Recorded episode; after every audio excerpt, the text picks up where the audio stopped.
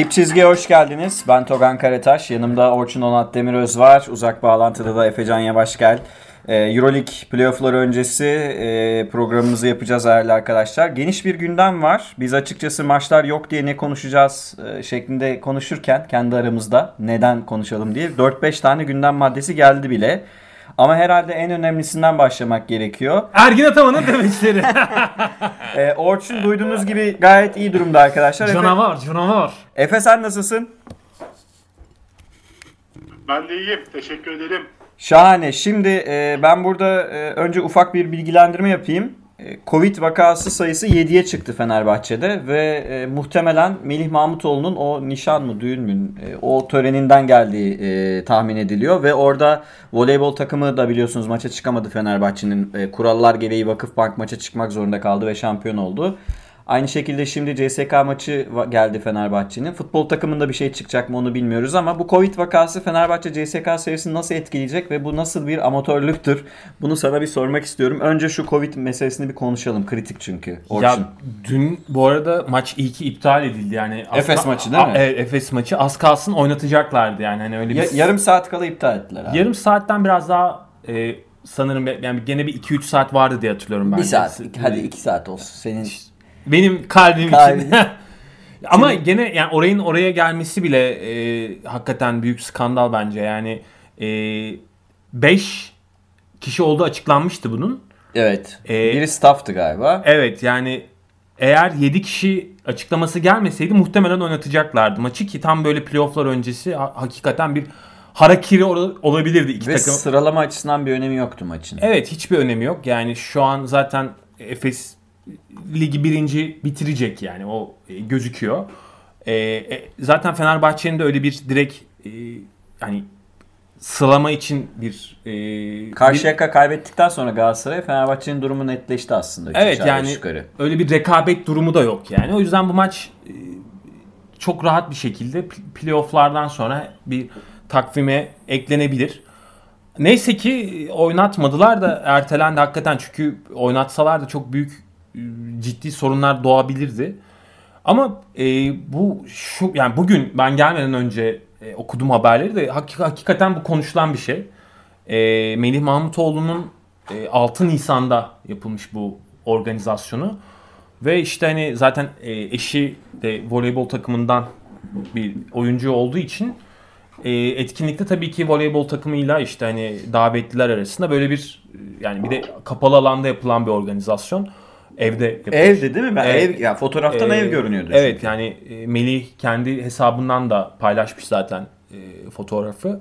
Yani e, böyle bir şey ben öncelikle çok anlam veremedim. Yani tam böyle sezonun en kritik dönemecinde Şart mı abi yani off season beklentisi olmuyor muydu? ya baba ben koç olsam veya veya hani yetkili bir e, Abi olsan yani idari kadroda bir e, yükümlülüğüm, sorumluluğum olsa böyle bir şey kesinlikle e, yani engel olmaya çalışırdım. Yani tam tam CSK playoff yani serisi öncesi ki Fenerbahçe'nin bir şansı var. Tamamen de şey değil yani. Tamam Veseli'nin durum belirsiz ama Fenerbahçe yine de direnebilirdi CSK'ya. abi yani Şu an işler değişti. ya şu, şu an öncelikli meselemiz bu mu yani? Hani Evet. tam sezonun en önemli kısmına gelmişiz. Yani Nisan o- orada bir e, resmiyet kazandırmak bunun Ha, bir Melih'in de- ilişkisine. normal bir dönemde de değiliz. Olağanüstü bir dönem yani. Hani çok e, ciddi şekilde e, yani insanların birbirinden yalıtılması gereken, izole olması gereken de bir dönem. 60 bini geçti vakalar. Hani Türkiye zaten şu an dünyanın ikinci sırasında falan Covid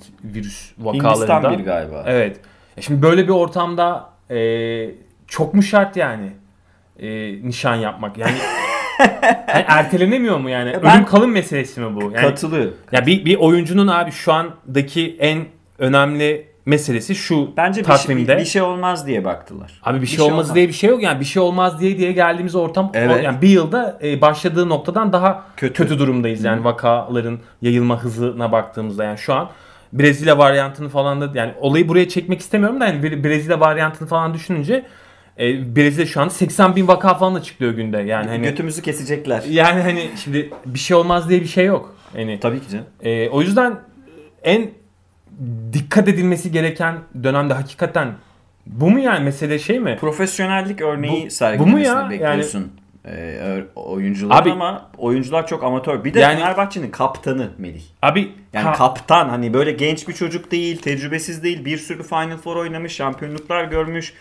Obradovic'le çalışmış. Hani biraz profesyonel davranmasını bekliyorsun değil mi? Yani tabii ki öyle bekliyorum. Yani şu an bir oyuncunun ya Fenerbahçeli bir oyuncunun e, en odaklanması gereken yer kendi özel yaşantısı değil abi. Yani abi 15 Yani- yaşında A takıma çıkarılmış Doğuş Balbay bile böyle yapmıyordur yani e, Fenerbahçe döneminde hatırlıyorum ben. İsimler üzerinden gitmek Yok, istemiyorum diyorum, ama e, şunu demeye çalışıyorum. O bile derken hata yaptım. Hakkını yemeyeyim. Şu e, Aydın Örs'ün e, A kadroya çıkardığı bir oyuncuydu Doğuş Balbay vaktinde. Mesela onun hikayesini biliyorum ben. Orada bile e, hani 15 yaşında çocuğun e, şeyine ilişkin ciddi bir planlama var. İşte önce ailesinden izin alınması, derslerinin kaybedilmemesi vesaire. Yani çocuk bunu tek başına düşünemeyebilir. Dolayısıyla birlikte hareket edelim diye. Ben burada aslında biraz yönetime de suç buluyorum abi. evet onu diyorum Yani, yani. oraya getirecektim lafı. Bu yöneticiler e, hiç mi abi bu işe bir dakika ne yapıyorsunuz siz ya? Hayırdır Sırası yani? mı? D- Demiyor Yani- niye demiyorsunuz? Onu da anlamış değilim. Yani, Yani, e, Melih bir hata yapıyor, yönetimde görmezden geliyor. Abi işte fotoğrafta vardı Volkan falan orada e, sanırım şahitleri olmuş. Evet. Yani bu arada mutluluklar tabii ki de yani bu e, ertelenebilecek bir organizasyon. Bir, hani işte Fenerbahçe kadın voleybol takımının da durumu ortada. Maçları Evet. hiç- maça çıkamadılar Onu yani. da Hani- söyleyeyim hani insanlar şey zannediyor kural gereği Va- Vakıfbank maça çıkmak zorundaymış arkadaşlar federasyon kuralları gereği. Yani Vakıfbank orada Fener nasılsa maça çıkamıyor kupayı alalım modunda davranmadı. Onu da bir dipnot olarak ekleyeyim. Efe'ye döneceğim. Efe Fenerbahçe kaptanının böyle bir olaya e, önce olması ve vakaların e, muhtemelen diyelim tabii kesin değil ama görüntü bu. Muhtemelen bu organizasyon nedeniyle e, yayılması meselesine sen nasıl bakıyorsun? Ya öncelikle zaman ve e, koşul çok uygun böyle bir yerde. Hem voleybol takımının hem basketbol takımının bu virüsten etkilenmesi. E, ama bence özetlerinizden sizin benim de fikrim şu. Melih'in Fenerbahçe kaptanının ve bence Fenerbahçe basketbol oyuncularının e, bu sezonu ne kadar önemli gördüğünü de bence özetleyen bir hareket oldu. E, sonuçta CSK ile playoff eşleşmesi ya da CSK belli olmasa da Fenerbahçe'nin playoff'ta bir takımla eşleşeceği ve playoff oynayacağı çok belliyken ya böyle bir organizasyon tabii ki önemli. Hayatları devam ettirmek önemli. Nişan, hayatın devamlılığı çok önemli ama her şeyin bir sırası var. Ben Melih Mahmutoğlu'nun e, Obradoviç döneminde böyle bir hata yapacağını hiç düşünmüyorum mesela. Ya bir önceki senelerde. o, Obradovic adamın e, e, dötünden affedersin e, kan çeker. Biraz- biraz disiplinle, biraz disiplinle ve yaptırımla ilgili biraz da aslında e, oyuncuların bu sezon ne kadar kazanabileceği, neler kazanabileceği motivasyonuyla ilgili bir durum olduğunu düşünüyorum. E, bunun bence bağlantısı var. Bir disiplin kopukluğu var. Ayrıca hocam özetledi Vakıfbank'ın o gün orada olması gerekiyordu. Bence o maç iptal edilebilirdi. Voleybol Federasyonu'nun bence eksikleri de var. Ama e, Efes Fenerbahçe maçı ile ilgili bir şey daha değişeyim, de- değinmek istiyorum ertelenen. Abi Efes Fenerbahçe maçının playoff'tan 1 3 gün önce, 4 gün önce fixture'da ne işi var? Değil mi? o da ayrı bir bence. başlamadı. Evet. Türkiye Basketbol. Ligi'nde Anadolu Efes Fenerbahçe Beko mücadelesi. Playoff'lar Türkiye için en önemli. Euroleague organizasyonunda iki takımın da playoff'a kalmışken son 8'e ne kadar önemli ki oynuyorsun zaten. Katılıyorum. Ben biraz bunu anlamıyorum yani. Bu, bu koronavirüs vakaları bambaşka, maçın ertelenmesinin gecikmesi bambaşka, sinir gelen bir durum oldu. Ama zaten fikstürde ne işi var? Benim de kısaca fikrim bu. Evet, fikstürle ilgili bir ek yapayım ben. E, herhangi bir web sitesine girdiğinizde örneğin maç golüye falan e, TBF'nin e, iki hafta sonraki fikstürünü göremiyordunuz sene boyu. E, TBF'de bazı şeyleri son anda e, öyle karman çorman ortaya karışık bir şekilde çoban salata gibi yapmayı tercih ettiği için e, biraz da böyle oldu açıkçası. E, TBF'nin de ne yaptığının farkında olduğunu düşünmüyorum ben. Öyle son anda geldiğinde bakarız. Yani e, futbolda da benzer durum var aslında. Var. Şimdi- Ya bu maçı bütün her şey, bu maçı bütün her şey belli olduktan sonra sezonun son maçı olarak oynatmak mümkün mü? Mümkün. Kimseye zararı mı olur? Hayır. İki takımın da belli zaten nerede bitireceği. Bence bu açılardan çok eksik bir organizasyon ya Türkiye Basketbol Ligi. Katılıyorum Ee, ve o zaman şeye gelelim Ee, CSK serisi yani ne yazık ki tabii şu an kimlerin tam ne olacağını bilmiyoruz ama 3-0'a yaklaştı sanki. Sen ne diyorsun Orçun? Ya ben bir kere bu serinin... Yani 3-1 demiştim ben Evet. ama şu an 3-0'a yakın gibi görünüyor. Ben de yani tahminimde 3-1 e, de bulunmuştum. Yani Veseli'nin durumundan belirsiz tabii ki. bu, Hala belirsiz. e, yorum yapmıştım. Ama ben bu bir kere e, serinin zaten erteleneceğini düşünmüyorum. Yani bu C- o CSK lobisi bu e, seriyi yani erteletmez. çatır çatır oynanacak bu seri. Bir de takvim yok arkadaşlar. Yani şey e, oli- olimpiyat meselesi var, işte şey meselesi var. Buna uygun takvim kalmadı şu an Euroleague'in elinde. O da var. O yüzden e, yani şu an yani CSK ba- bayağı elleri ovuşturmuş böyle oh falan diye hani bekliyordur e, bu seriyi. E, bir de Efe bir şey söyledi önemliydi bence o yani bu bakış açısıyla alakalıydı. Sanki yani Fenerbahçe playoff'u yaptıktan sonra bir acaba rahatlama mı yaşadı? Yani tamam bu sezonki e, görevimizi tamamladık. E, CSK serisi o kadar da önemli değil. E, kafasına da gelmiş olabilirler ama bence bu e, yani profesyonellik dışı da bir durum. Yani sonuçta e, sen bir kontrata imza atarken e, kendine değil mi hani sağlıklı olmak, olabildiğince iyi bakmak. Tabii ki iş E, akdinin yani- iki tarafı vardır aslında teknik olarak. Ve Yani. bu oyuncuları ben öyle e, yoksul işçiler olarak görmediğim için çok da üzülmüyorum yani. Aman efendim işte depresyona girmişler filan haberleri çıktığında da bana ne diyesim geliyor bazen. Ee, Özel sebepler tabii ki var Ama yani. Şunu söylemeye çalışıyorum. Sen bir kontrat imzalıyorsun. Kontratın gerekleri var. İşte mümkünse sağlıklı olmak. Ne bileyim işte yani NBA oyuncularında görüyoruz ya PlayStation oynarken baş parmağını kırdı falan gibi. Bunun gibi şeylerin yaşamaması gerekiyor aslında bir oyuncunun. Bu da ona dahil. Bu da iş ahlakıyla ilgili bir şey. Evet. Yani bu demek ki Melih'in eee, zaten Fenerbahçe'nin iş ahlakı en yüksek oyuncusu kimdir sorusunu eee, yanıtı Melih değildir herhalde. Eee, ama yani bunun adını koyalım yani iş ahlakı en yüksek oyuncu kimdir sorusunun yanıtı birinci sırada Melih çıkmaz muhtemelen. Ama bu bize şunu net gösterdi. Kaptan olarak da sorumluluklarını yerine getirmiyor. Muhtemelen kaptanlığı da önemsemiyor gibi bir durum var. Çünkü Bilemiyorum. nasıl yani bunu düşünemediğiniz yöneticiler de umursamadığı bu baya hani Ya Ali Koç'ta bile şey çıktı abi işte. Evet, Koç. Gerardini'nin başında olduğu bir şubede böyle bir amatörlük görmek biraz şaşırtıyor insanı. Evet. Yani bir NBA GM'inin başında NBA ol- koçunun. NBA koçunun bile başında olduğu bir şubede herhalde Kokoşkov şey diye düşündü. Benim en baştan bazı şeyleri öğretmeme gerek yok. Bunların hani üniversitede biz şey deriz bazen bunları Tabii. lisede öğrenmiş olmanız gerekiyor falan diye deriz ama mecburen baştan anlatırız bazı konuları. Kokoşkov da herhalde bunlar zaten biliniyordur e, şeklinde bir düşünceye kapılmış olabilir ama işte Türkiye'de olmanın e, sonuçları bunlar. Yani- Olabiliyor yani. Bilmiyorum mesela ben burada e, şöyle düşünüyorum. Yani bu olay bence bir Alman takımının falan e, yapacağı bir şey değil. Yani bir Alman Olmaz. e, yani ben öyle bakıyorum ha biraz kültürel de bir durum yani bu Türklükle alakalı falan. Akdenizlilik belki. Akdenizlik de değil abi bu direkt şarklılık yani adını koyalım Akdenizlik değil bu. Ben onu diyecektim de şimdi bizi dinleyenler şey Yo, olmasın yani-. Orta Doğu. Evet. Orta Doğululukla alakalı bir şey. Efe sendeyiz. Almanya'dan hala şöyle örnekler geliyor bak. Nasıl örnekler geliyor? Yani Almanya'da. futbol takımında iki tane koronavirüs çıkan Hertha Berlin bütün takımı karantinaya aldı bu hafta Almanya'dan.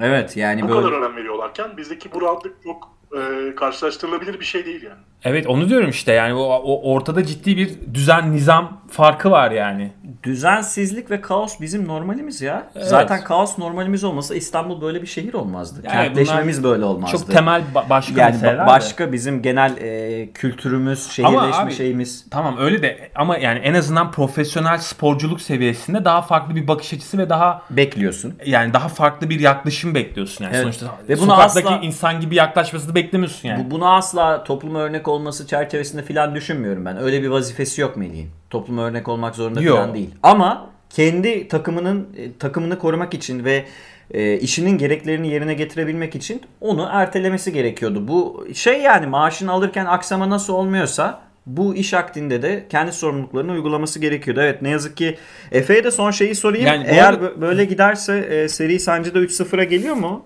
Efe ne yazık ki görüntü bu gibi çünkü. E, ben zaten ben zaten Veseli'nin olmadığı senaryoda 3-0 biteceğini öngörüyorum. Evet. Öngörüyordum. Evet. E, şimdiki olaylardan sonra e, iş biraz daha 3-0'ı netleştiriyor. Şimdiki olaylardan sonra 4-0 falan diyormuş bile ya. Değil.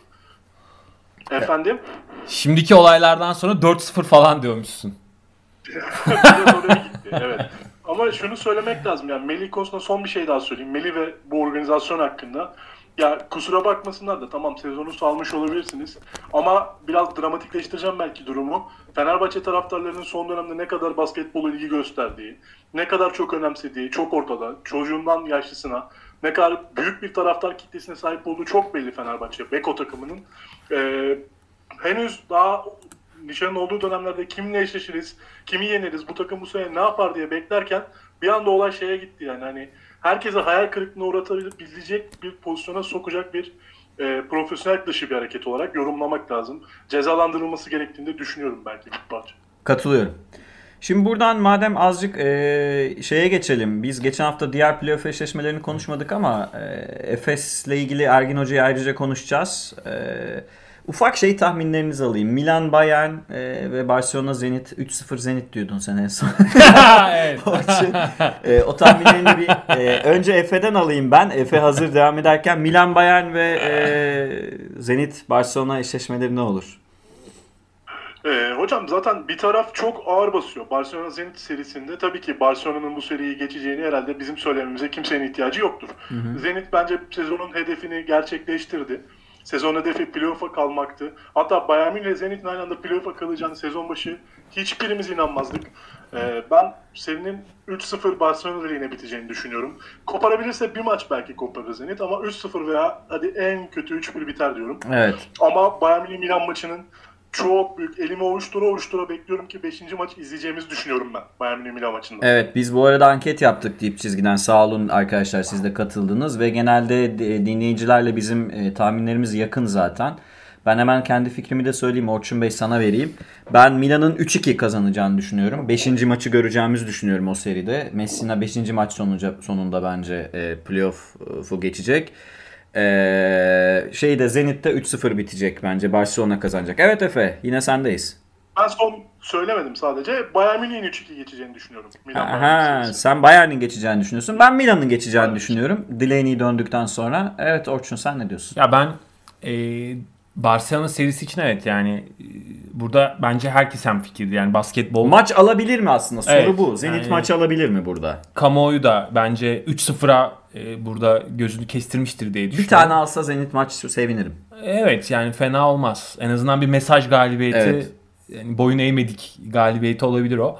Ama ben e, Milan serisinde yani Delaney döndükten sonra evet Milan sezonu çok yani normal sezon dalgalı. çok kötü kapattı yani. Son e, Efes galibiyetini saymıyorum. Orası çok e, dikkate alınacak bir nokta değil çünkü. Yani o maç son maç önemli bir maç değildi.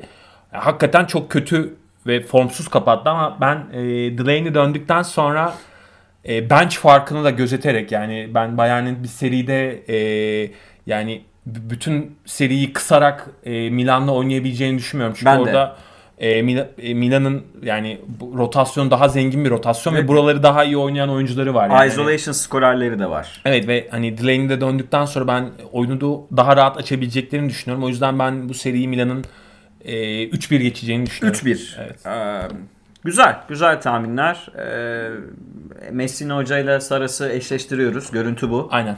Ee, Ergin Ataman'la da Itudis'i eşleştiriyoruz. Buradan belki de Ergin Ataman Messi'nin finali çıkar. Neden olmasın? Bilmiyoruz tabii. Buralara bakacağız. Daha çok yol var. Önce e, Efes... En sürpriz final olur bu arada. E, Efes tahminlerimizi de hani biz e, orada bir güncelleme yapmadık. 3-1 olarak aşağı yukarı tutuyoruz değil mi? Yani ben bir değişiklik yok. Hala. Bende bir değişiklik yok evet. Efe sende bir durum var mı burada?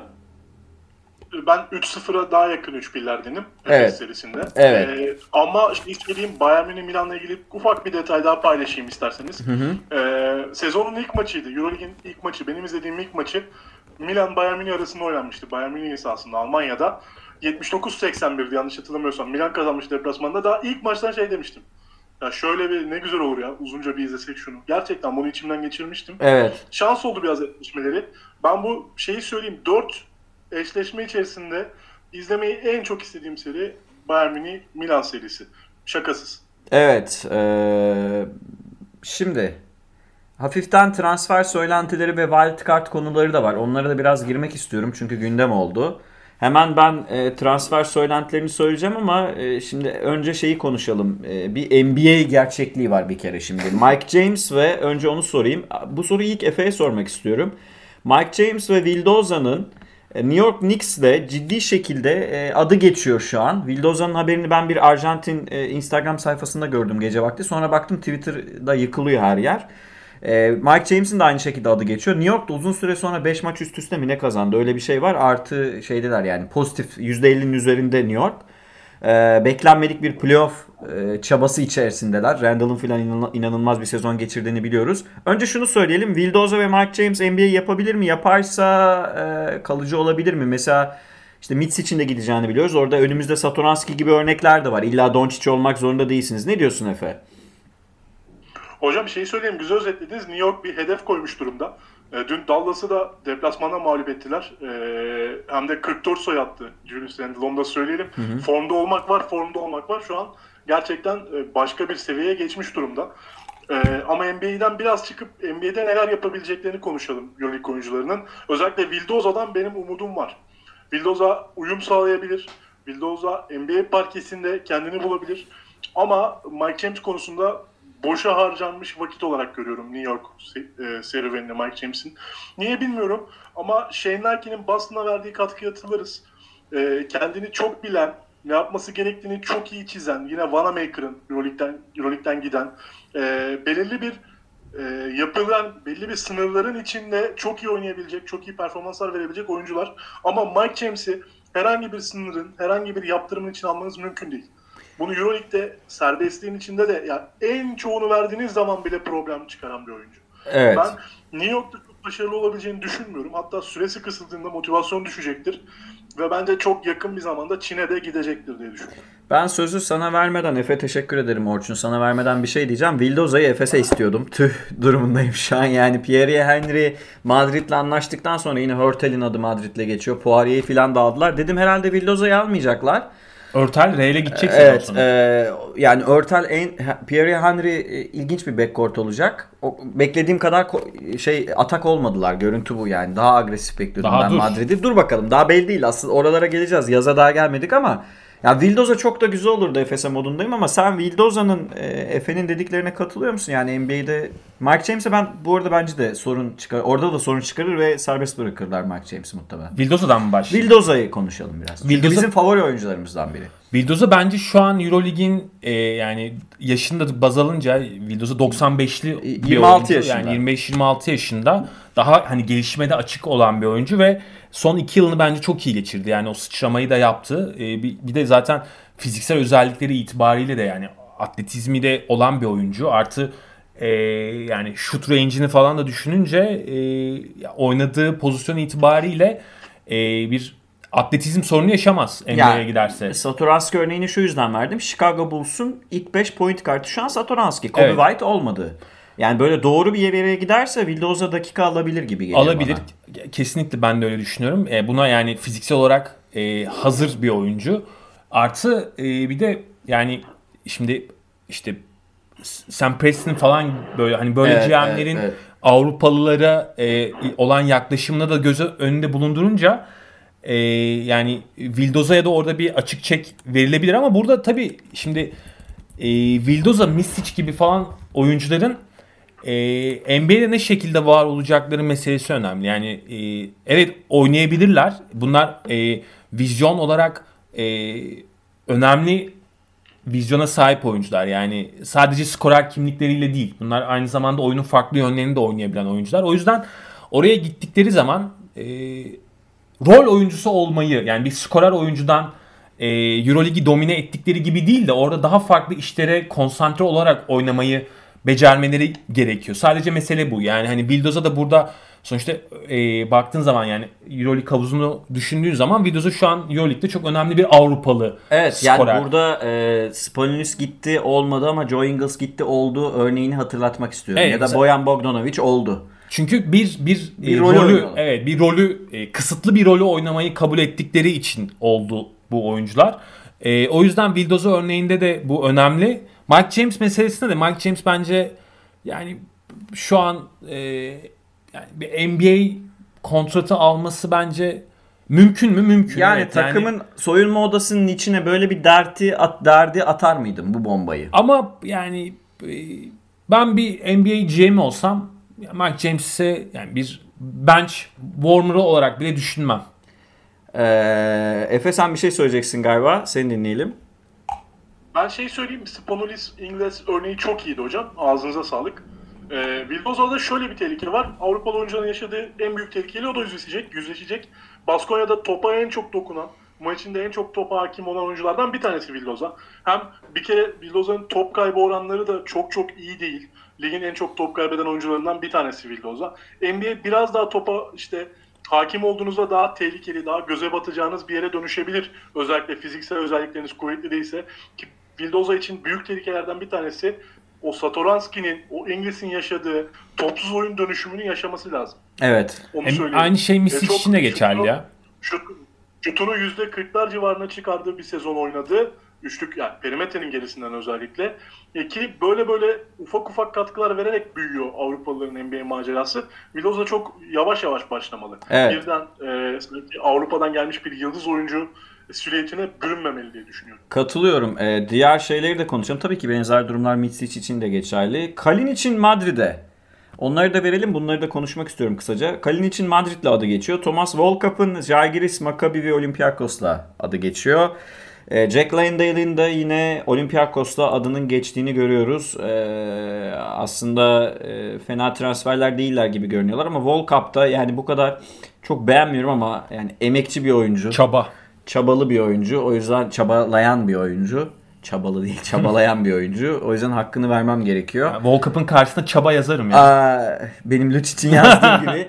Ee, muhtemelen şey, e, Efe'nin bu konuda bir yorumu olacak ama önce sana şeyi sormak istiyorum. Kalinic Dekin yerine direkt oldu herhalde sanki. Eğer olursa tabii yani. Direkt Dekin yerine alıyorlar. Bence Görüntü çok bu. iyi hamle. Yani Real açısından mükemmel bir hamle. Yani ben Olursa Kaleci- tabii. Olursa ki muhtemelen olacak. Ee, Olacak. yani zaten Real'in bu Valencia, Baskonya gibi takımları arka bahçe niyetine kullanmasını da hesaba katarsak. Yani işte Bayern Münih'in kullanmasıydı Evet. Almanya'daki. Yani e, bir de zaten sözleşmesinde açık varmış. Yani hani EuroLeague olmazsa direkt çıkış opsiyonu varmış e, Kalin için. O yüzden e, yani Real şu an bence kancaya atmıştır Kalinç'e ve e, yani Kalinç benim zaten çok beğendiğim böyle her e, pozisyonda kullanabileceğin joker tipte bir oyuncu ve e, yani iş ahlakını da çok beğeniyorum Kalinç'in bu arada yani hani e, insanlar biraz böyle şeyi hatırlıyor belki bu anlamda Kalinç'in Biz düşen unuttuk oğlum sen. Biz unuttuk sen Kayın- hatırlıyorsun. Kalinç'in düşen videolarını e, hatırlıyor olabilirler de e, hakikaten Kalinç e, çok çok iyi oyuncu. Milli takımda da zaten e, büyük katkılar Çok- veriyor oynadığı Yani zaman. yapıştırıcı bir oyuncu, tamamlayıcı bir Evet. parça. E, Landa ile ilgili galiba Efecan bir şey söyleyecek bize. Landale tam şey ya bu ligin böyle istediğiniz oyuncularından bir tanesi. Ben Gabriel Deke daha çok benzetiyorum. Bence Landale'in e, skorda katkısı Kanic'e göre e, Deke daha çok uyumlu. Bence Olympiakos adına Landale gibi böyle sürpriz anlarda 8-10 sayı çıkarabilecek, e, rebound toplayabilecek, çok iyi savunmacı olmasa da mücadele edebilecek bir oyuncuya bence bizim takımlarımızın da çok ihtiyacı var. Keşke Olympiakos'a gitmese de buralarda toplasak. Ya ben bir şey boşaltılabilecek bir oyuncu değil bence. Ben bir şey söyleyeyim bu arada. Yani ben şu an çıkış yapan yani böyle bir step up e, oyuncusu olsam yani böyle bir hani bir, bir sonraki seviyeye geçecek oyuncu olsam e, yani Olympiakos'a gitmem. Baskonya'ya mı gidersin? Abi Olympiakos'ta ne iş var? Olympiakos kaynayan kazan yani. Hani ne olacağı belli değil. Bart Sokas orada. Anlıyorum. yani en hani- azından playoff'u daha şey Abi, daha rekabetçi ve yetiştirme vasfı da yüksek koçun eline giderim diyorsun. Abi şöyle söyleyeyim. Alba'ya olsun Maç sonu Pirintelis oynuyor. Yani Evet. hani Alba'ya giderim bak açıkça söyleyeyim.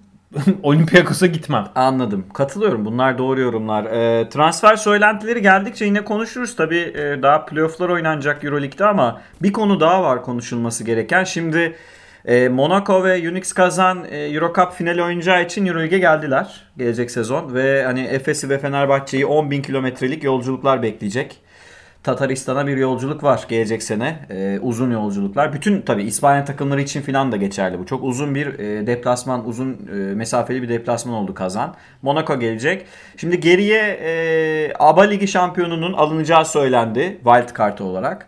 Şimdi bir wild card daha var. E, toplam iki wild card var. Biri ABA Ligi şampiyonuna gideceği söylendi. Bu wild card için 3 aday görüntüde var. Zenit, Valencia, e, Bologna. Şimdi ben hemen kendi yorumumu söyleyeyim. Moderatör olarak e, nispeten daha az konuşmaya çalışıyorum. Size söz kalsın diye.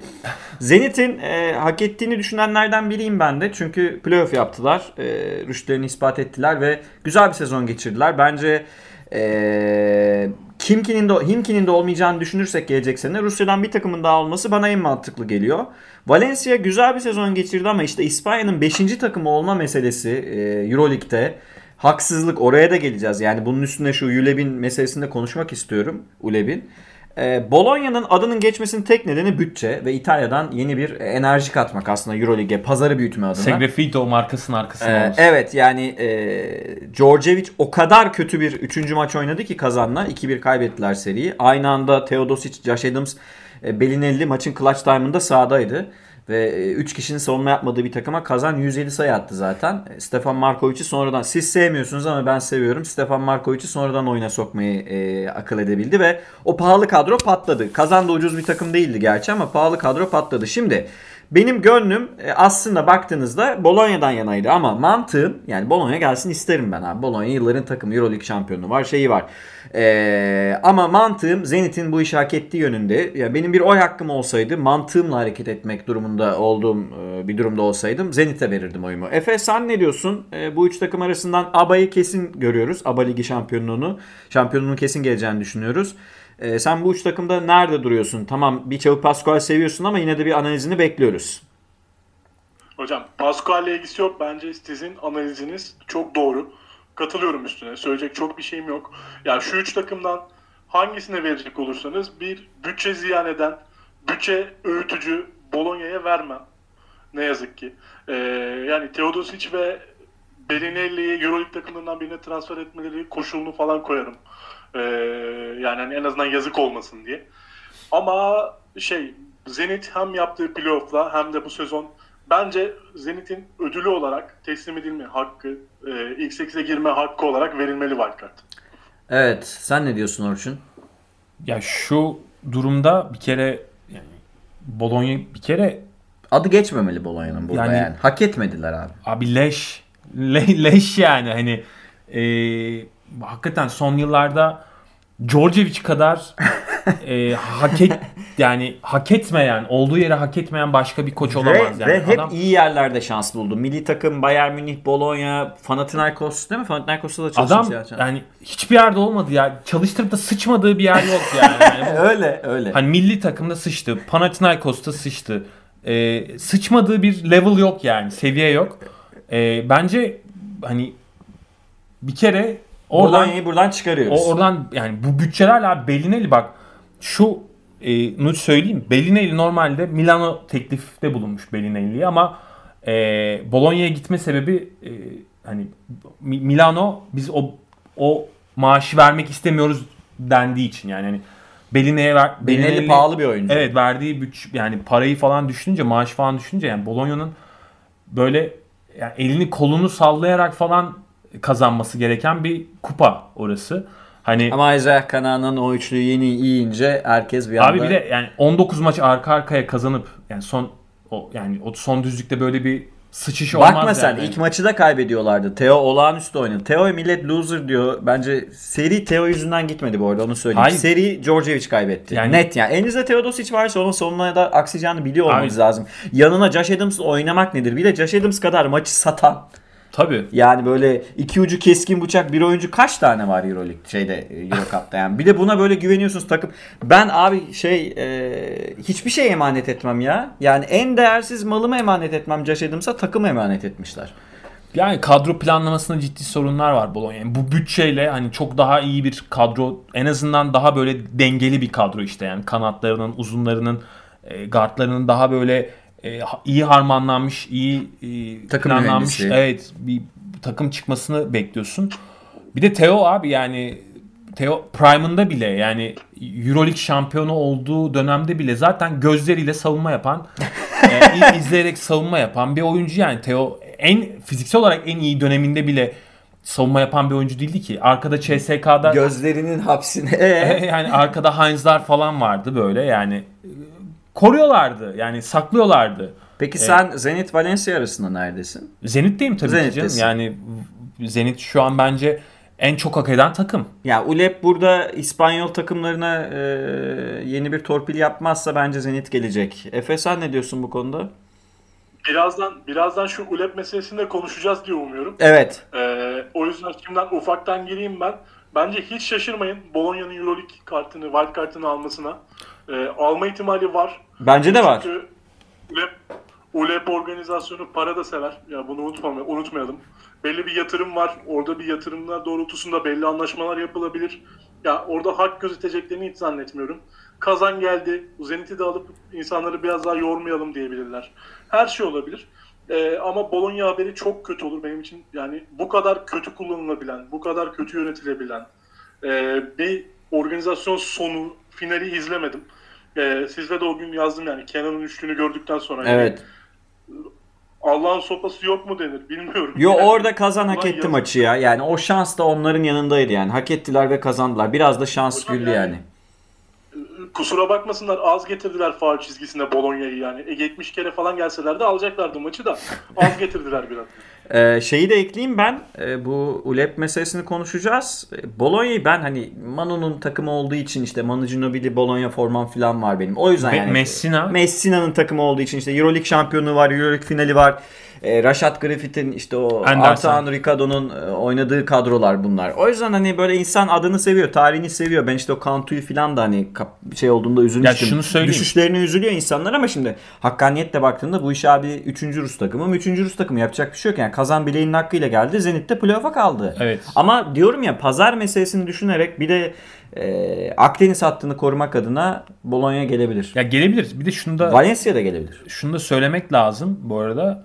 Yani e, hak, hak etmek kısmında evet ULEP tabii ki bu- bunu yani Zenit'e vererek taçlandırmalı ama yani kapalı kapılar ardında da ne konuştuğunu bilmiyoruz. Belki diyecekler ki bak biz böyle bir yatırım yaptık. Sezon sonu Obradovic'i getirmeyi düşünüyoruz. Ha evet. Yani bu tür şeylerde konuşulduysa çat Bo- Bologna'da verebilirler tabii ki. Ama ben e, Obra'nın e, Bologna'ya gideceğini düşünmüyorum. Şu görüntüde gitmez bence de. Ama her şey mümkün bu arada yani onu da söyleyelim. E, düşük bir ihtimal olsa da gidebilir. Şimdi buradan e, izninizle değerli arkadaşlar Ulebe biraz giydirme seansına geçmek istiyorum. Benim en çok sevdiğim şeylerden biridir. Ulebe giydirmek. Hatta böyle arada giydiriyorum. Ben de şey yapıyorlar. Hocam bak sana giydirmelik malzeme buldum. 7 maçı aynı güne koymuşlar. 2 maçı ayrı güne koymuşlar. Giydir. Ben de gazeteye yaza yaza düşüreceğim Çöpçüler Kralı'ndaki gibi. Aa bakayım bugün de böyle bir giydiriyorum şimdi. Ee, Urbanas'ın Don- Donatas Urbanas bir tweet attı ve 7 Euroleague kulübünün yani bu kulüpler Žalgiris, CSK, e, Efes, Milan, Maccabi, Olympiakos ve Panathinaikos 7 Euroleague kulübünün Atina'da e, pazar günü gizli şekilde toplandığı ve finansal açıdan e, sorunları, e, endişelerini dillendirdiği kendi aralarında söyle Be- Bertamo'ya. Ve durum şuraya, şuraya gidiyor. Euroleague şampiyonuna 1,5 milyon euro mu veriliyor? Öyle bir şey. Komik bir rakam verildi. Lider bitirene de Barcelona'ya da o civarda bir para verildi. Ben de üstüne attığım tweet'i izninizle okumak istiyorum. Çünkü fikirlerimin özetiydi burada. Pazarı büyütemediği için gelir yaratamayan yani pazarı kuzeye taşıyamayan bu anlamda söyledim. Temel motivasyonu 90'lardaki Yugo egemenliğini kırarak İspanyolları korumak olan e, maç takvimleri ve tanıtımı rezil olan, Covid sürecini yönetmemeyi seçen ve her şey belli olduktan sonra erteleme maçı oynatan CSK Pau maçı. Ulev'in sonu yakın sanki. Yani inşallah diyeyim ben. Umarım Ulev'in sonunu görmüş oluruz ama şey konusunda netim ben. Bunlar yani 90'larda e, biraz Yunanları onu tam beceremediler ama ve Yugoları bitirip İspanyolları bu e, Ve şeyin- Rusları tabii Rusları CSK. lobinin önüne almak için yani Balkan hattını ikinci plana çekebilmek için bir organizasyondu, kuruldu. Hiçbir zaman geliri yaratmak gibi dertleri olmadı. Euroleague hala e, Avrupa'nın zengin memleketlerine açılabilmiş değil. Yani İngiltere'de yok. Tamam zor farkındayım ama denemedi bile Abi 20 ama yıldır. İngiltere Tamam. NBA'ye bile zor öyle söyleyeyim. Biliyorum NBA'ye bile zor ama denenmedi bile bu. 2001'deki London Towers girişimi dışında denenmedi. Almanya'dan daha fazla bütçe ayırabilecek kulüpleri söz konusu değil. Fransa'da Asfel var abi Asfel 150 senedir zaten Kupa 1'de oynuyor yani. E, izlemiştik vaktinde de. Dolayısıyla bu zengin memleket yani pazarın büyüyebileceği Euroleague, Liechtenstein'a falan. Euroleague e, ben konuk olduğum podcast'te de söylemiştim. Burada da söyleyeyim. Euroleague Rusya'yı çıkarırsak Güney Avrupa Ligi. Doğru. İtalya, İspanya, Yunanistan, Türkiye. Şimdi bir kere bu gelişmedi. İki, Abi şey yetti yani. Madrid'in itelemelerinden ben bıktım artık. Yani hakemlerin Madrid itelemelerinden Sen yıllarca daha dur. Efes serisini görsen. vaktinde Panathinaikos itelemelerinden falan bıkmış durumdayım. O yüzden şunu söyleyeyim. Vaktinde derken e, Panathinaikos. Panathinaikos gerçekten Panathinaikosken yani e, şampiyon olurken filan. Şunu söylemeye ge- getiriyorum. E, bu İspanyol lobisinin İspanyol lobisinin e, önderliği bitebilir mi? FIBA mesela burada atak yapabilir mi? ULEB'in yönetimi konusunda ve gelecekte olabilecekler konusunda siz ne diyorsunuz? İlk sözü e, Orçun'a vermek istiyorum. Ya bir kere bu zaten kulüplerin kafasında böyle bir şeyin olduğunu yani bu sadece bugüne özel bir şey değil bence. Bu birkaç yıldır zaten e, kulüpler nezdinde tartışılan konuşulan Panathinaikos işte 2 yıldır Euroleague'den çıkmaya çalışıyor ama çıkamıyorlar yani. Hani Jordi diyor ki ver 10 milyonu çık çıkabiliyorsan diyor. E, yani herhalde Panathinaikos'a da 10 milyon verip çıkmaktansa ulan zaten e, kulübün bütçesi o kadar en azından Oynayalım. oynayalım e, demek daha mantıklı. Panathinaikos da tabii şeyini kaybetti. Şu an Eurolig'in öyle e, korunan bir takım falan değil. değil. Yani nereye korunuyor zaten Yani. hani bitik durumdalar da, dibi görmüş durumdalar da yani sonuçta bir e, hakikaten yeniliğe ihtiyaç var. Yani bu bunun da ULEB çatısı altında olabileceği çok e, hani mümkün gözükmüyor. Yani abi CSK lobisi, Madrid lobisi, ya İspanyol lobisi, Rus Ben biraz Abi, sıkıldım abi bu zaten yu- zaten bu EuroLeague yani ULEB'in ULEB'in kur- merkezi Barcelona'da. Evet yani kurduğu EuroLeague zaten o 90'lardaki o e, yani o işte senin de bahsettiğin o Yugo egemenliğini kırmak için oluşturuldu. Yani o zaten İspanyollar e, o egemenliği ele geçirmek için bu organizasyonu kurdular ve öncü oldular buna. Şimdi ama bir artık e, değişim şart gözüküyor ama bu FIBA çatısı altında mı olur? Mesele o. Yani FIBA'da çünkü Yoksa kulüpler ayrılıp başka bir şey mi kurar? E, bunu da görmüştük yani Super League olarak e, bir- FIBA'nın da Super Lig. Evet. Ama o tam ayrım dönemiydi. Ee, kulüpler ayrı bir organizasyon kurabilir mi? Çok kolay görünmüyor bu. Yani Eurolig'in kafasında ileriki süreçte bence zaten kapalı bir lig olma isteği var. Ama şu da bir gerçek Abi ki... ulusal e, ligler devam ederken işte Amerika değil ya çok kolay olmuyor bu iş. Ha değil hayır, zaten. Ama bunun, tek kurtuluş yolu da bu bu arada. bunun olamama e, ihtimali de zaten e, maddi ve yani parasal ekonomik kaynaklardan ötürü. Yani, Yani böyle bir böyle bir bütçe, böyle bir e, finans Ayrıca Euroleague'de salary cap yok. Draft sıralaması diye bir şey yok. Yani NBA'ye öyle kapalı lig yaptık NBA oldukla olmuyor işler. işte zaten bunu yapamayacağı için e, yani ULEB'in sonunu getirirse bu getirecek zaten. Çünkü e, büyütemiyorlar. Pazarı büyütemiyorlar. E, pazarı e, yani Avrupa dışına da taşıyamıyorlar. Yani sadece geç kuzeyi. E, sen- Çin'de izleniyor mu Euroleague? Ha yani götüremiyorsun başka yani uzak doğu pazarına götüremiyorsun, açılamıyorsun. E, e zaten yani NCAA'den bile doğru düzgün anlaşma yapamadı bak Euroleague. evet Yani NCAA ile bir anlaşma yapabilir mesela Euroleague. yani e, Oyuncu an getirme açısından diyorum. NBA'de bile EuroLeague sadece işte GM'lerin falan böyle hani scout- İkinci seviye. evet scout ekiplerinin takip ettiği yani bir böyle oyuncu bulmak için takip ettikleri bir Havuz. havuz durumunda. E, hal böyle olunca e, yani zor. Ama yani FIBA'nın da burada ne yapacağı önemli. Ne, ne- FIBA daha fazla para bulabilir bence abi. FIBA'nın finansman kaynakları bence ULEP'ten daha geniş. O da Tabii doğru. Turgay e, Başkan'ın bu konuda ne yapacağı e, FIBA Avrupa'nın başında biliyorsunuz daha önemli. Onu da bir bilmiyorum yani ne yapabilir. Bence adım atacaksa doğru doğru Ama dönemdeyiz. yani çok da iyi bence iyi bir sınav vermedi FIBA'da ya. Yani e, işte Euro Champions League'le iyi bir şey, sınav vermedi. basketbol Champions'ı Evet. diyorsun. Doğru ama oraya abi zaten iyice şey e, ama oranın mesela ödülü Euroleague kadardı neredeyse. Bence FIBA sponsor konusunda daha başarılı olabilir. En azından dünya e, çapında sponsorları bulma anlamında daha iyi iş yapabilir. Evet. Ve çalışır. Yani Bortomeo'nun böyle bir derdi yok. Ee, Efe sen ne diyorsun? ULEP giydirme şenliklerine katılırsın umarım. katılacağım katılacağım hocam ama bir, bir şey daha ekleyeyim. Biraz kendimizi de eleştirmem lazım. Ee, dönemsel olarak kim iyiyse ona çalışan, ona lobi yapan bir organizasyon Euroleague. Özellikle canım. ULEP. Doğru, Ee, doğru. Tamam ama İspanyollar İspanyollar sabitken biraz denklemi öyle koyalım. İspanyollar sabitken özellikle Real Madrid kısmı e, kim formdaysa dönemsel olarak bizim takımlarımızın sponsor çektiği, bizim takımlarımızın e, önde olduğu dönemlerde bize karşı da bir sonuçta bir iyimser bir tutum vardı. Gerek Fenerbahçe'ye gerek Efes'e. Hiç sorun değil yani. Bu önemli olan. Nereden CSK finali hariç. Panathinaikos'un- evet, CSK finali örneği ve bizi dinleyenlerin hemen aklına gelmiştir CSK, CSK finali de. CSK finalinin öncesindeki yarı final maçını bir hatırlayın. O maçta Perasovic ve Obradovic'in e, bench değiştirseydi kararlar nasıl olurdu? Maç sonundaki teknik faal çalınır mıydı, çalınmaz mıydı meselesini bir hatırlayın. CSK lobisi çok güçlü olduğu için Fenerbahçe o gün orada haksızlık Evet, yaşadı. ya orada, Yoksa evet. e, yani şeyi söyleyeyim. Orada Efe- net bir kıyım vardı onu Efe özür yani. diliyorum seni böldüm. Efes Koraç Kupası'nı kazanırken doğuruyordu hakemler Türk takımlarını. Bayağı doğuruyordu. O dönem bitti şimdi. Gençler bunları e, bilmiyor olabilir. 90 yani direkt örneği vereyim ya. Team System Bologna maçında 96 yarı finalde Ufuk Sarıca serbest atış atacak. Taraftar potayı salladı ya. Bayağı tarafta kut, kola at, kutu kola attılar sahaya. Yani bunlar oldu. Bayağı doğranıyordu Türk takımları. Üçüncü dünya ülkesi sayılıyor, şey sayılmıyordu. Şimdi para koyuyoruz.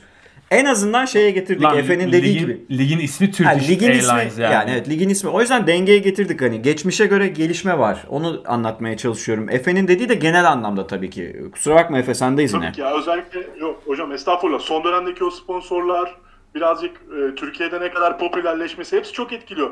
Aynı şekilde Yunanistan takımlarının egemen olduğu dönem dediğiniz gibi Panathinaikos'ta kollandı. Bunu pek kolay kolay söylemem. E, Real Madrid Bir zahmet. sürekli kullanıyor. Evet. Ee, yani hani bunları söylemek lazım. Kim güçlüyse, kim yayın çekiyorsa, kim seyirci çekiyorsa, kim özellikle para çekiyorsa ve kim CSK gibi sürekli para pompalayabilecek bir güce sahipse Euroleague'de korunur. Bu çok net. Böyle bir organizasyona da ne yazık ki kimse güvenmez. Ha şu var. Bakın bunu söyleyeceğim. FIBA'yı FIBA'yı da eleştireceğim. Herhangi bir organizasyonu da eleştireceğim. ULEB'in yaptığı bize bugünlerde sonuç olarak biz Euroleague'den inanılmaz keyif alıyoruz. Euroleague Avrupa'da hiç olmadığı kadar en iyi duruma geldiği dönemleri yaşıyor. Evet. Biraz böyle de bakmak lazım. İşte beşli gruplardan yok ikinci beşli gruplar vesaire. 18 takımlık, 16 takımlık çok büyük bir organizasyon da döndürüyor bir taraftan. Bu kadar Avrupa basketboluna doyduğumuz bir dönem yok. Ama her buna rağmen çok mide bulandırıcı bir organizasyon olduğu için, haksızlıklar yapıldığı için İyi de. elbette ki bir değişim. Belki de e, bununla ilgili bir dönüşüm yaşanılabilir. Ben bu toplantıdan mutluyum. Bu toplantıdan Euroleague lehine, ULEP lehine de bazı yaptırımlar çıkıp bu şekilde devam edilebilir diye düşünüyorum. Reviz- Bence bir tehdit olarak görülebilir. Revizyon çıkabilir. Ben- Ben... Şunu hatırlatayım. Euroleague bir ara o top 16 döneminde 4 tane top 16 grubu oluşturuyordu. Dörderden. Playoff Hocam oynatmıyordu. hatırlayın neler Evet, çektiğimizi. p- playoff neler çektik yani. Evet, playoff oynatmıyordu. 2004 filan. Playoff şey grubun lideri direkt Final Four'a gidiyordu. Böyle saçma sapan uygulamalar vardı. Takım Euroleague, Euroleague'de 24 takım varken işte ayrı ayrı gruplara bölüyordu. Takımlar birbirlerine yatıyorlardı. Rakip e, diğer gruptan maç seçmek için. Olimpiyatta böyle birbirine maç seçersin ya, rakip seçersin. Yine bir yere geldi Euroleague ama şimdi ama yani abi Ben 20 çok da öyle düşünmüyorum Togan ya. yani bir yere geldi derken şöyle bunlar minik adımlar. 20 yıl olmuş abi. 20 20 21. yılındayız. Yani EuroLeague neredeyse çeyrek asırdır ULEB'in organizasyonu. Yani neredeyse bu. Attığı adım yarım filan. Evet. Onu demeye çalışıyorum. Ya Sen ben nitelik olarak da hala yani e, geriye gittiğini düşünüyorum. nitelik Öyle. olarak geri gidiyor çünkü oyuncu kaybediyor EuroLeague. Yani 90 o Danilovic'leri filan izleyemiyoruz artık. Çünkü iyi oyuncular zaten pat diye şeye gidiyor. Yani 2000 NBA'ye gidiyor. 2000 ile 2010, 2010 arasındaki seviye ile Katılıyorum. 2010 ile 2020 arasındaki seviye arasında bence dağlar var. Tepe takımlar için dediğin doğru. Basketbol kalitesi açısından değil. Evet yani çünkü işte Diamantidis'i izleyebiliyorduk şey ya işte Doncic'in hemen 18 yaşında 19 yaşında NBA'ye gitmesi, e, Vildoza'yı kaybediyoruz, Mitsic'i kaybediyoruz. Gelecek sene yine Dede Spanulis'i izleyebiliriz. Dede Printes'i izleyebiliriz. Ya da NBA'den düşme e, kötü Amerikalıları izleyebiliriz. O yüzden dedim işte NCAA ile bir ortaklık yapılsa fena olmaz. Oyuncular e, burada. Yani burası bir draft alanı da olabilir NBA için. Efe bir şey diyecek. Ya şunu söylemek lazım ya beklentiyi biraz düşürmek lazım bu noktada. Orçun ben seni anlıyorum. Ee, bu organizasyon bize yeterli olmadığını da farkındayım. Ama şuna rağmen yani bu kadar kötü organizasyonlar görmemize rağmen şimdi fena bir yerde değiliz diyebiliyorum ben. En azından ilginin arttığı, takibin arttığı, işte formatın belli olduğu, artık gelecek sene ne oynanacağını biliyoruz biz Euroleague'de. Bundan bahsediyorum. Yoksa ben de tabii ki bir havuz Yo yapısı- bilmiyorsun abi işte takımları- yani Covid çıkıyor oynatmıyorum diyor bu sezonu. Çünkü böyle yani NBA böyle bir şey diyebilir mi sence? Oynatmıyorum diyemez abi. Yani ama diyor ki yok bu sezon oynatmayacağız diyor. Yani ve sezonu pat kapatıyorlar. Yeni bir sezon açıyorlar. Kural falan yani. değiştiriyorlar sezon Kural ortasında. değiştiriyorlar. E işte Himki bu sezon olanlar, sezon başı olanlar ortada. Yani ben EuroLeague'in iyiye gittiğini falan düşünmüyorum. Yani tamamıyla keyfi e, uygulamaların olduğu bir yer yani. İyiden kastımız şu. Tek lig yapılması, 18 takım yapılması fena bir uygulama değil. Bunun dışında da zaten bir şey övdüğümüz yok burada. Ben Euroleague'i en çok eleştirenlerden biriyim yani. Onu da söyleyeyim. Oralet lan EuroLeague. Oralet de. de. Ee, Oralet Euroleague. Rengi de uyuyor. Efe? Zaten mide bulandıran nokta burası. Karar mekanizması. Kararı kim veriyor, kimin lehine veriyor. Sürekli de aynı şekilde veriliyor bu kararlar. Saçma sapan. Zaten bizim midemizi bulandıran, bulandıran kısım bu. Yoksa şu formatta çok daha dürüst, çok daha akla mantığa uygun, çok daha hak teslim eden kararlar çıksa ve biz ne yapılacağını, gelecek sezon nasıl, ne formatta oynayacağımızı biliyoruz. Ama mesela Covid durumunda Euroleague'in nasıl bir yaptırım yapacağını biliyor olsaydık zaten e, bu lige güvenimiz de artardı. Hiçbir sorun yaşamazdık demeye çalışıyorum. Çünkü Avrupa'da yapılabilecek biraz bakın çok geniş bir coğrafyadan bahsediyoruz. NBA gibi ülke kapattı ya NBA basketbol oynayabilmesi için. Ülke boyutunda bir alan kapattı NBA takımlarına. Avrupa'da bir tane Lüksemburg'u falan ya Lüksemburg küçük oldu ne bileyim Hollanda'yı falan kapatıp öyle bir alana almamız lazım bütün takımları. Mümkün değil. Çok uluslu, çok şeyli bir organizasyon. Almanya'da bence Ya yapabilirdi şey bu yapamadı işi. ya. Almanya'da e, bir şehri kapatıp bütün oyuncuları otellere koyup yapabilirdi bence. evet abi yani Covid'i. bunu bile yapamadı yani. E, yapamadı. Ama Almanya buna mı ne kadar müsaade edecekti hocam? Almanya müsaade etti. Almanya müsaade ederdi çünkü o dönem şeyi bence ederdi çünkü e, Covid dönemi için diyorum. Yani e, e, iptal, Geçen yıldan iptal edilen sezon için geçen yıl e, vaka sayıları düşüktü. Bir de orayı bubble gibi yani Orlando'daki bubble gibi NBA'in yaptığı yaparsanız dışarı çıkmak yasak mesela. E, zaten EuroLeague organizasyonu şey çok kısa ki. Playoff'u belki playoff'a bile Ya. gerek yok. Play-in 4-5 Maccabi CSK 4-5'i play-in oynatacaktı geçen sene. Playoff'u bir hafta. Playoff şey e, Final Four oynatacaksın. Bir haftada bitti. NBA haftalarca orada lig oynattı ya. Üstüne playoff oynattı. 4-3'e giden seriler oldu. Yani süre de kısaydı aslında. Çok daha kolaydı. Ve aklına gelmesi diyelim aklına gelmedi. Efe'ye yine döneceğim burada. Abi yapılmışı var. NBA'den bak işte yapılmışı var yani. Değil mi Efe? Hocam işin özeti şu. Efes'e kupa vermemek için bunu söyleyelim, adını koyalım. Euroleague birazcık para harcamak istemedi ya. Bunu ben böyle özetliyorum yani. Geçtiğimiz sezonu. Yani sadece Efes'e değil de yani ona gö- ortada bir yani akan para olsaydı işte bunu yapamazlardı yani. Gelir kaybı yok ki. işte evet. Gelir kaybetmedi ki Euroleague. Ne kaybetti Euroleague? Bir Onu şey kaybetmedi doğru düzgün. Çünkü zaten gelir üretemiyor. Ama NBA cebinde bile kaldı. E, ama NBA öyle değil. NBA'in e, milyar, milyar dolarlık, milyar dolarlık e, televizyon kontratları var. ESPN'le vesaireyle, ulusal kanallarla, e, uluslararası kanallarla. Dolayısıyla bunları kaybetmek Orçun- istemedi. Orçun çok güzel bir şey söyledi. Euroleague'in cebinde bile kaldı para. Otel masrafları, seyahat masrafları, e, ülkelere ödenecek salon kiraları, e, işte oradaki organizasyon bedelleri Euroleague'in çok çok pahalı bir şeye dönüşecekti ve bunu istemediler açıkçası.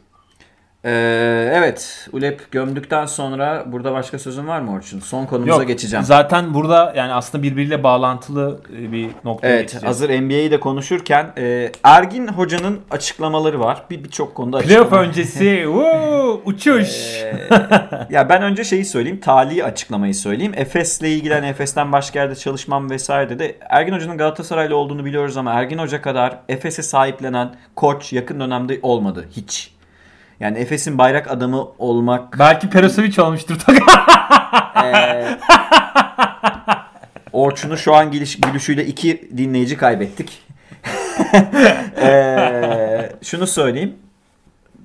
Kulübe bu kadar sahip çıkan, bu kadar hırslı olan ve hedeflerine ulaşma e, bağlamında gerçekten çok e, çalışan, e, aklını ortaya koyan, hedeflerini e, bir şekilde e, ulaşmak için bu sezon ciddi şekilde e, dönüşüm yaşayan aslında sezonu kötü girmesine rağmen Ergin Hoca'nın Efes'in bayrak adamı olduğunu e, iddia etmek biraz fazla gelebilir ama bence çok da haksızlık olmaz. O yüzden önce hani bunu bir söyleyeyim dedim. E, bunun üzerine niye, niye fazla bu arada onu da yani bence fazla değil. Fa- ya şu şunu Yani diyebilirler. Euroleague finali oynatmış birisinden bahsediyoruz. Evet ya şu, fazla. şu yüzden bu e, şerhe düşmek istiyorum. Galatasaraylı kardeşim diyen Efesliler var aramızda. Onların da E, hakkını olabilir. yemek istemiyorum abi. Yani bir Galatasaray Efes'in nasıl bayrak adamı olabilir derlerse haklı bir argüman ortaya E, koymuş. Aydın olur. Öztürk Fenerbahçeliydi abi. Evet yani o Şimdi abi ben ben kendi fikrim bu değil. Bu bunun, bunun olmadığını biliyorsun zaten. Benim fikrim bu değil. Ben bu bu fikirde olanlar olabilir diye bunu buraya not olarak Yok, düşmek ben istedim. Bence bayrak adamı Ergin Hoca Efes'in. Ben de diyorum ki o fikirde olanlar yanlış düşünüyorlar manasında Ha, y- söylüyorum. Yani işte Aydın Hoca Efes'ten e, Efes'teyken çok fazla Fenerliğini çok aşırı belli etmezdi yani. Söylerdi ama böyle işte Çünkü Fenerbahçe o zaman o kadar güçlü değildi. de- değildi filan. Neyse oralara girmiyorum. Ben e, tek tamam abi benim için Aydın Hoca'nın da önünde Ergin Hoca. Bunu mu duymak istiyorsunuz? Bunu söyledim zaten daha önce. Biliyorum canım. Koçluk olarak Aydın Hoca'nın önünde. Yok ben aksini düşünenler Ha, öyle düşünmesinler evet. diye söylüyorum. Ee, bir de kulübü tebrik etti takımları takımı koruması açısından sene başı yani takım dağılabilirdi vesaire diye ama asıl bir kritik nokta var. O konu hakkında senin konuşmak istediğini biliyorum. Ee, konuyu da sana bırakıyorum. Bu NBA meselesi. Ee, Anadolu, Anadolu Efes Golden State Warriors'la eşleşebilir mi? İstersen e, öncesinde Ergin Hoca'nın demecini sen Sen söyle. söyle buyur sana verelim. Ya Sen bu, o konuyu e, çok sevdin çünkü konuşmak Bu- istedin. Ya Ergin Hoca bir kere yani sağ olsun bize sürekli bir gündem veriyor yani. Bu manşet atmayı da seviyor. Ben o yüzden seviyorum yani Ergin Hoca ile röportaj yapmak falan da çok keyifli. Çünkü Ergin Hoca bir anda böyle röportajı bir böyle eğlenceli söyleşiye çeviriyor. Bence ben çok mesela Trinkeri falan da bunu yapar böyle e, güzel açıklamalarla böyle hemen manşeti atar e, gazeteciler için. Ergin Hoca da öyle bir karakter. O yüzden ben e, seviyorum yani o Ergin Hoca'nın verdiği demeçler üzerinden e, sağ olsun bize içerik e, çıkartıyor. E, o yüzden seviyorum. Bir de e, şimdi tam playoff öncesinde aslında takımı da tabii ki böyle bir e, Real Madrid serisi öncesinde yükseltmek oyunculara hani orada Sever bir- sever. Evet yani orada bir pay vermek istediği için bu açıklamaları yapıyor tabii ki. Yaptığı açıklamada şu aslında zaten e, takip edenler görmüştür ama şey dedi. Efes dedi şu an Euroleague'in üzerinde bir NBA takımı dedi ve biz NBA'de oynarız dedi. Şimdi e, ben bu demeç üzerinden bir e, yani sadece Efes üzerinden değil. Bana sorarsan herhangi bir Avrupa takımının e, NBA'in en vasat ve vasat altı hatta en kötü tanking'e yatan takımıyla bile oynaması mümkün değil yani. Hani o Oraya bir virgül koymak istiyorum. Hemen bir insanlar şey zannedebilir. İşte bazı hazırlık maçlarında yazın e, NBA takımlarını mağlup etti ya Euroleague takımları. Onlar bir gösterge değil arkadaşlar. Yani formda bir NBA takımı kim? Minnesota mı şu an? Kötü takımlardan biri. Evet, biri Carl Anthony Towns gelsin Euroleague'de 50 sayı ortalamayla oynar. Bakın abartmıyorum. 50 sayı 20 rebound. Will Chamberlain olur. Olur, Olur, abi olur. yani net bu. olur. Yani o yüzden e, yani aslında bu e, güzel bir açıklama ama tabii ki çok gerçeği yansıtmıyor ama Hoca da biliyor onu. Ya hoca da biliyor tabii ki biliyor. canım. Gazlıyor işte. evet. Ya orada bir dağıtıyor yani böyle havuçları dağıtıyor. Ee, alan almak isteyen alsın diye. Yani bunu güzel yapıyor bu arada. Bunda bir şey demiyorum. Yani bu bir PR'dır. Ee, sadece ben NBA ile EuroLeague arasındaki makasın son birkaç yılda böyle giderek açıldığını, uçtuğunu hatta yani arada, arada acayip bir makas oluştuğunu Her açıdan. Kalite, Tabii, tabii. organizasyon, istatistik, e, izlenirlik her açıdan.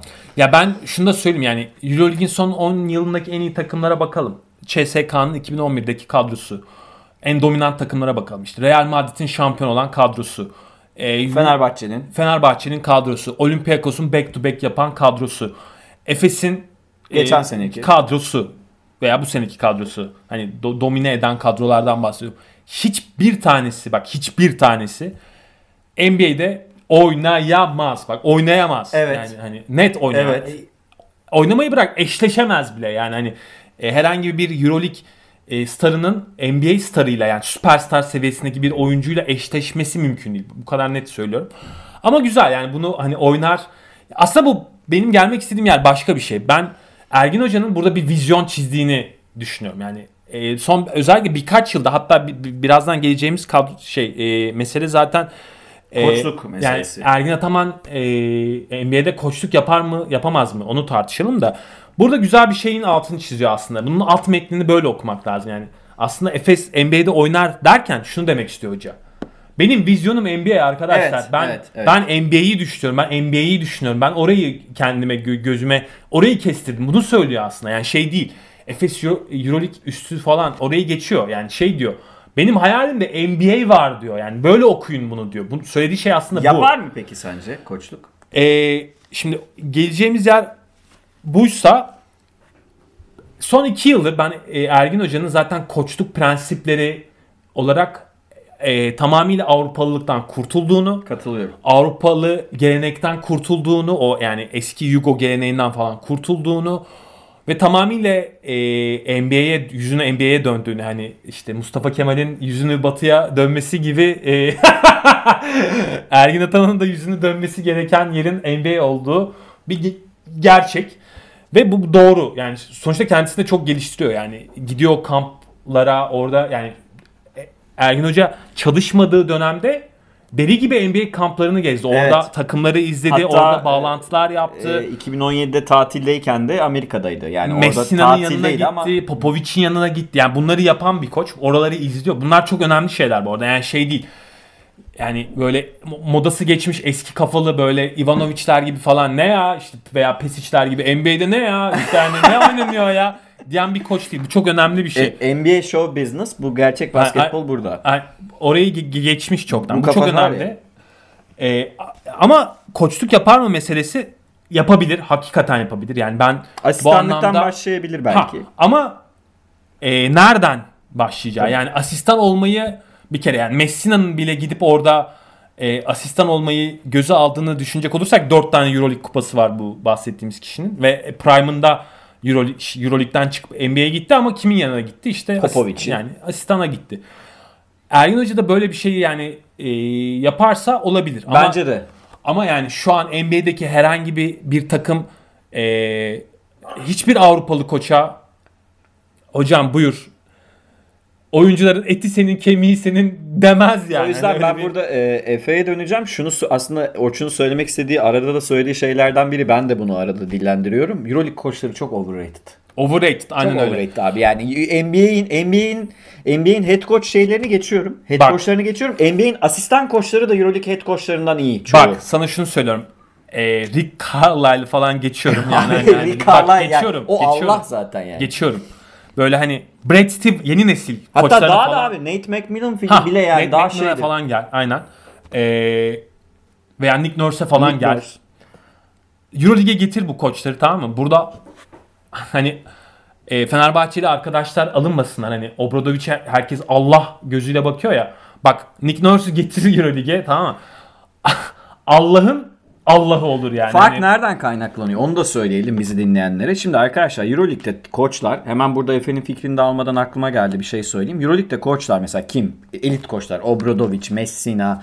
İşte bence Ergin Ataman artık elit koçlar listesinde. E, Yasikevicius bence değil ama oraya yazılıyor filan. Neyse bunları yazdınız. 10 tane koç yazdınız. Bu koçlar istedikleri oyuncuyu takımlarına getiriyorlar. Bunu alacaksın diyorlar alıyorlar. Şunu getireceksin diyorlar getiriyorlar. Ve kafalarındaki şablona göre oyuncu seçiyorlar. NBA'de öyle değil. NBA'de GM oyuncuları getiriyor. Tabii. Rick Carlisle hocanın eline veriyor. Hocam buyur çöpler bunlar. Bu çöplerden kadro yarat diyor. Bu çok büyük bir meziyettir. Elindekinden maksimumu çıkarmaya çalışıyor. E, Brad Stevens yıllardır Ha, ne yapıyor abi? Şimdi Trinkieri de mesela bunu yapıyor işte. Elindekinden maksimum çıkarmaya çalışıyor ama yine de Avrupalı koçların adam seçme hakkı var. Euroleague öyle şey NBA böyle değil. Bütçe Za- seçme hakkı var. Bütçesi evet NBA'de bütçe seçemiyorsun. Bir kere hele e, küçük bir şey takımıysan Utah gibi, e, Spurs gibi küçük bir kasaba Portland takımı gibi. kasaba takımıysan Memphis gibi bir kere zaten oyuncular sana gelmek istemiyor. Çünkü orada San Francisco var, Hollywood var. Sana ya da öbür tarafta işte New York, var. New York var, Brooklyn var, Boston var. Sana gelmek istemiyorlar. Dolayısıyla bu bir sorun. İki, ee, zaten çok nadiren iyi oyuncu bulabiliyorsun. Ona çok büyük kontratlar vermen gerekiyor. Mike Conley'nin Memphis'ten aldığı kontrat mesela 30-35. E, ne kalıyor abi eline? Bulabildiklerin. Şimdi bulabildiklerinden kadro yaratmak başka bir şey. En iyileri toplayıp oynatmak başka bir şey. Burada Efe- Efe- Efe'ye dönmeden ben bir parantez açayım. Burada yani bizi dinleyen arkadaşlar şunu diyebilirler. Abi hani 30-35 diyorsun da o 30-35 neredeyse CSK'nın bütçesi diyebilirler. Haklılar ama bizim burada altını çizdiğimiz şey abi e, her mev- takımın salary cap'ı aynı orada. Ha, mevcut şartlar içerisinde yani Euroleague'deki yani sonuçta Euroleague'de çok ciddi bir bu anlamda havuzda açık var ya yani 8 milyonla e, yarışmak yarışmacı kalmak zorunda olan takımlar da var ama 40 milyon. 50 milyon 60 milyonla mücadele eden takımlar da var Barcelona örneğinde ver, olduğu gibi. O yüzden arada öyle bir NBA'de fark öyle var. bir şey yok. Yok evet. Efe sen ne diyorsun bu konuya? Ya hem Ergin Hoca Biraz konusuna hem şeye.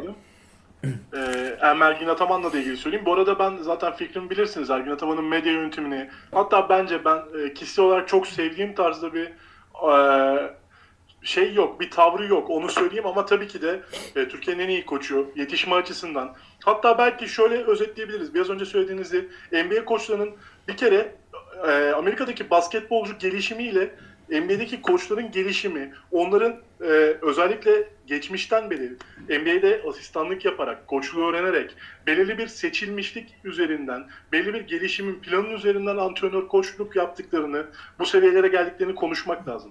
Ya bizde tam öyle değil. Eski oyuncular E, orada da koç olabiliyorlar ama çok başarılılar mı mesela tartışılır. Yani belli bir prosese dahil olmanız gerekiyor ki NBA'de iyi bir koç olabilin. O fırsat size verilebilsin. O imkanı size gözü kapalı teslim etsin organizasyonlar. Burada tam öyle değil. Yani zaten e, biraz önce konuştuğumuz Euroleague batağına bulaşmış herhangi bir koçu Amerika'da doğrudan takım çalıştırırken göremezsiniz NBA'de. E, mesela Kokoşkov çalıştırdı ama e, henüz Fenerbahçe'ye gelmemişti. Kokoşkov'un kariyeri Slovenya'da Fenerbahçe'de başlasaydı NBA'ye gidişi sizce kolay olabilir miydi? Bir gün Phoenix'i çalıştırabilir miydi? Ya bunun Mesela son örneği David Blatt'tir ya. Yani hani David Blatt'i de ama Avrupalı ama, olarak görmemek gerekiyor. Görmüyorlar evet. Evet. Bu arada David Blatt'in gelişiminde de zaten e, gençliğinde de orada aldığı eğitim var. Tabii canım. Amerika'da aldığı eğitim var. O yüzden ee, o yüzden yani bunu şey gibi görmek lazım. Bir draft olarak görmek lazım. Bir yere seçiliyor bu antrenörler. Orada yıllarca çalışılıyor ve oralarda bir yerlere geliniyor. Yani o... buradan doğrudan şey değil yani buradan giden Avrupalılar ne kadar zorlanıyorsa Avrupalı bir oyuncunun yıldız olma şansı ne kadar azsa NBA'de e, Türk ya da Avrupalı koçların orada en iyi koç olma şansları çok zor. Gidip en fazla işte belki de şey gibi olabilir yani. Hani ne bileyim tanking yapan bir takımın başında görebiliriz belki bir gün ama şeye inanmıyorum. Tutup da gidip NBA'de yıllar çok iyi koşuk yapacak Avrupalı antrenörler çıkacağını zannetmiyorum. Nick Nurse yaptı bunu. Bir İngiltere'de falan çalışıp yani hani kariyerine kariyer eğrisine baktığın zaman böyle alt seviye takımlarda çalışıp sonra gidip NBA'de başarılı olan ama çok da örneği yok. Yani Nick Nurse'u da genele uyarlayamazsın. Oranın yani. geleneğinden, oranın tedrisatından geçmeden buralara gelmek çok kolay değil. Evet. E, Birazcık ben... terlemeleri lazım ya orada. Tabii yani, yani biraz öyle bakıyorlar yani.